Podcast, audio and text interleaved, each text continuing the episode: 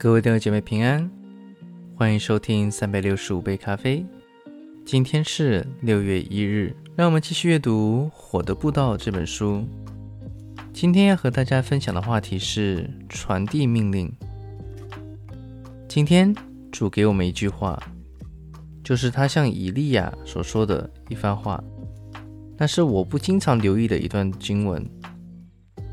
耶和华对他说：“你回去，从旷野往大马色去，到了那里，就要高哈薛做亚兰王，又高宁氏的孙子耶户做以色列王，并高亚伯米哈拉人沙法的儿子以利沙做先知接续你。”在列王记上十九章。十五到十六节，有三个人要受膏：哈薛、耶户和以利沙。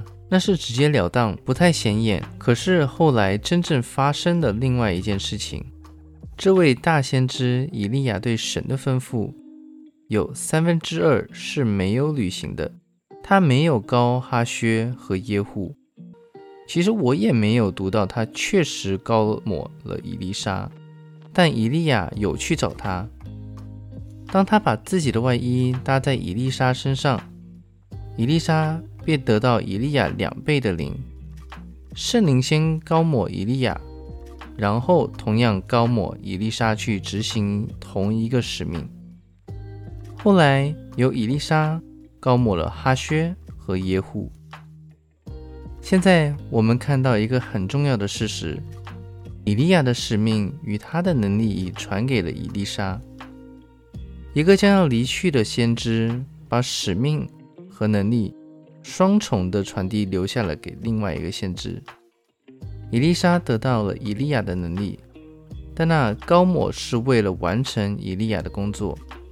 当伊利亚离去，神的使命和权柄仍要保留，临到伊丽莎身上，使命令得以传递下去。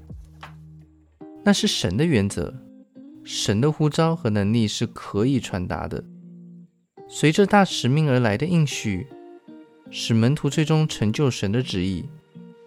那大使命和应许同样传递给我们，叫我们效法最初的门徒所做的和成就的。我们是使徒的接班人。可是基督给我们的使命比以利亚的使命更重要，而那应许的高抹也要更伟大。请再读以下的经文。所以你们要去，使万民做我的门徒，奉父、子、圣灵的名给他们施洗。凡我所吩咐你们的，都教训他们遵守。我就常与你们同在，直到世界的末了。阿门。马太福音二十八章十九到二十节。留意那使命包括直到世界的末了。那是承接现在、明天和往后的日子。意思是，即使耶稣今天向我们显现的或说话，他会说同一番话，他是永不改变的。人们希望知道主有什么话要对教会说，毫无疑问，他有很多话要说。正如他在启示录二至三章里，耶稣书信一样。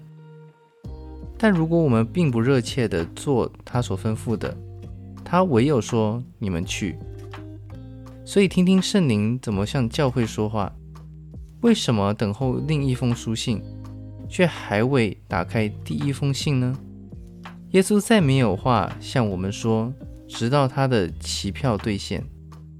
很多人等候神向他们说他们想听的话，等候神给他们一个新的方向。可是他们怎么知道神有新的方向给了他们呢？或是神有重大的新启示呢？或是神将会给他们彻底的指示？我从神所得的话是，他想的是旧的方向，就是一个做见证的教会，在教会里和借着教会有布道的工作，让我尽量清楚的宣读出来。直到这个大使命的生效，一切事都无关重要。我们应当有谦卑的态度，真正祈求那早期属神的人的外衣覆盖我们。那里将没有教会，只有神借着他们所发出复兴的能力。他们当中有很多人是真正的以利亚，他们承担起大使命，成为神最光芒的人。约翰得到主最新的话，他说：“我写给你们的不是一条新命令，乃是你们从起初所受的旧命令。”约翰一书二章七节。耶稣没有再颁布新的命令，不像今天某些政府那样。他曾说的只此一次，他的话仍是他的旨意。无论他说的是什么新命令。早已记载在圣经中，尊贵的圣徒没有隐藏的奥秘。